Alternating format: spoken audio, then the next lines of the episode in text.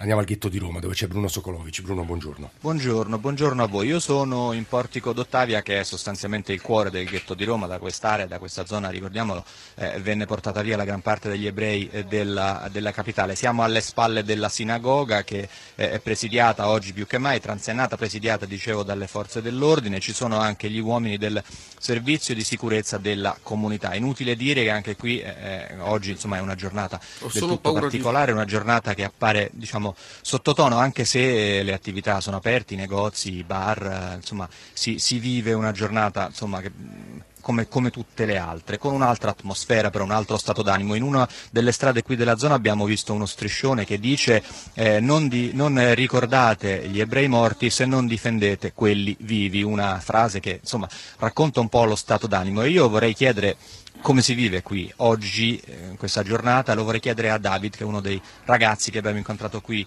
eh, in, in, strada, uno ragazzi della comunità. David.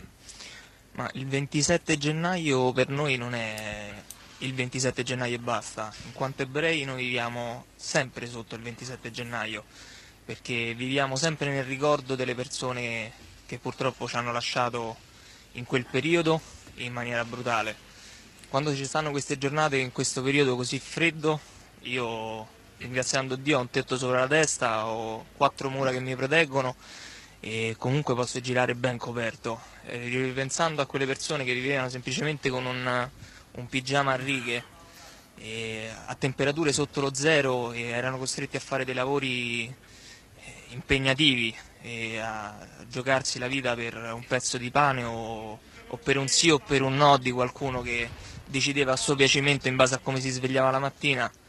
Ovviamente, ripeto, in quanto ebrei viviamo continuamente sempre sotto, sempre sotto minaccia e sempre sotto... Ecco, questo, questo, mi diceva David poco fa, che comunque in questi giorni si vive, forse anche più degli altri giorni, anche un, con un po' di tensione, perché?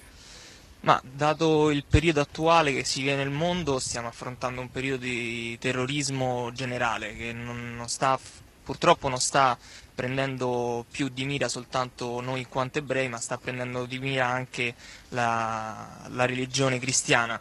Eh, ricordiamo tutto il massacro che c'è stato dei... Però qui temete anche mh, azioni scritte, negli anni passati c'era stato qualche problema?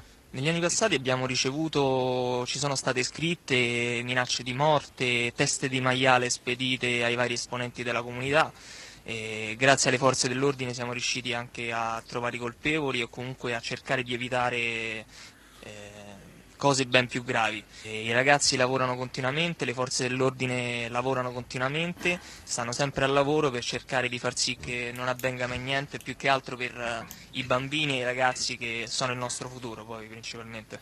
Grazie Davide, dal ghetto io se non avete domande vi restituisco la linea. ringraziamo molto, era Bruno Sokolovic, ci sono un paio di domande che vorrei fare anche alla luce di quello che ci stanno scrivendo gli ascoltatori.